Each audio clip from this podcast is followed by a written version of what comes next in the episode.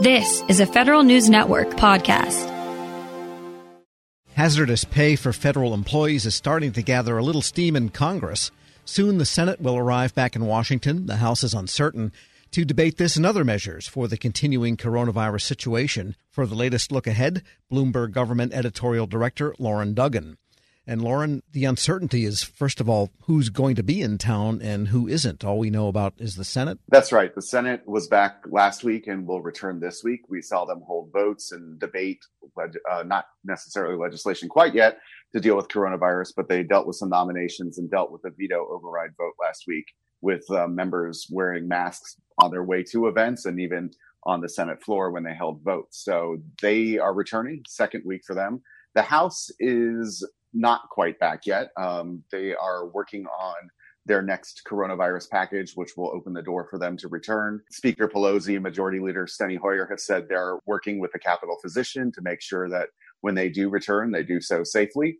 Um, there is pressure to get back into town and start working on the emergency legislation that they want to do around the virus, but also get back down to some of the routine business they need to do, defense authorization appropriation. So we're watching to see exactly when they return and what they'll be doing when they get here. But Capitol Hill is beginning to pick up speed again after several weeks of being very quiet. And that fourth stimulus bill, S4 maybe, contents of it have been morphing back and forth. What does it look like? It's going to look like at this point, as best we can tell. Well, you have different perspectives right now. Some Republicans have said we've passed several bills already. We're still seeing the effects of those legislation as they move through the economy. Um, they've talked about interest in liability protections for businesses that start to reopen and that that might be one of the core things they want to see. On the Democratic side, especially in light of the job numbers that we got on Friday with, um, you know, huge unemployment numbers and jobless claim numbers, um, there's interest in doing what they're calling CARES 2 or CARES 2.0 um, in reference to the largest package that they passed so far, which is more than $2 trillion worth of aid. They're talking about more aid to state and local governments and perhaps putting more money into some of the funding streams there. Uh, we'll have to see where this goes over the next several days and potentially weeks. Um, and we also have, you know, the asks coming from the administration where President Trump has said he wants a payroll tax cut, although that hasn't really got any steam on Capitol Hill quite yet. Um, but they'll have their requests as well in this dynamic. So what we may see first is the House Democrats coming up with a bill and putting that on the floor and passing that, and possibly laying down a marker for what they want to see in the next piece of legislation. Um, the Senate's agenda so far for the week doesn't have a particular bill on it dealing with coronavirus. They're mostly looking at nominations and then the Foreign Intelligence Surveillance Act authorities that have expired. But they in, will certainly be having discussions and, and trying to figure out if there is a need to do another bill and what should be in it if so. We'll come back to a couple of the nominations, but with respect to hazardous pay for frontline federal employees, that came up with the two Democratic senators from Maryland. But I had actually talked to Mark Warner a couple of weeks ago on that topic, and his opinion was we should go slow on that because there's lots of frontline workers that you could say similarly justify this differential in pay. So I wonder how much steam that'll really get when you look at the ramifications as how far it could spread throughout the economy. That certainly could come up in these discussions. We've seen workplace safety issues come up in previous packages, not necessarily dealing with federal employees, but dealing with OSHA requirements um, and funding to, to help for some of that. Um, so you, you, could see interest in doing both. Um, it'll be interesting to see how those sorts of things pan out over time. Um, obviously, some of the senators locally, where there are so many federal workers, will be interested in that. But of course, there's federal workers around the country carrying out different tasks. And um, if you think even about food safety, and and we've seen what's happened with some of the meat packing plants around the country, and obviously federal employees have to inspect that as well. So um, there there could be more interest in that. I, and every time there's one of these packages coming together, there are a lot of things that come up in the context, and a lot of things get left on the cutting floor.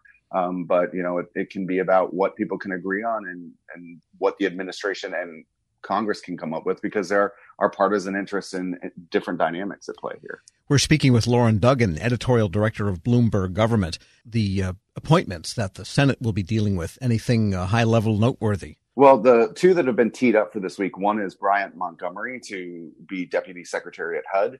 He was reported 20 to 5 by the committee last year, by the Senate Banking Committee. Um, that's the vote they'll take when they come back right away to try and cut off debate on that. And then Troy Edgar to be CFO at the Homeland Security Department. So trying to make progress through those nominations, that's been one of Mitch McConnell's goals um, for this entire Congress is just keep working through these nominations, judicial ones as they become available. Um, there are more waiting in the wings, some dealing directly with the healthcare and defense issues, um, but also positions like Trey Trainer, who was approved last week by the Senate Rules Committee to be at the Federal Elections Commission. That's a body that hasn't had a quorum to do business since last year. So getting another member on there would allow them to move forward, um, but they would still be deadlocked with two Republicans, two Democrats, even if Trainer was confirmed. So there might not be a lot of action there, but we could see action on that nomination in the coming weeks and others that are cleared and ready to go to the floor. But uh, sometimes it's just a matter of scheduling these and working through the debate time that's allowed under the rules, which can take a while. And a lot of people, a lot of groups are casting wistful eyes on the NDAA, the National Defense Authorization Act for 2021, as the sailing ship that will take them into a new glorious future. How's that coming along? Mac Thornberry last week said uh, he's the ranking member on the House Armed Services Committee, said that he thinks that'll be one of the first items of business they get to when they get back together.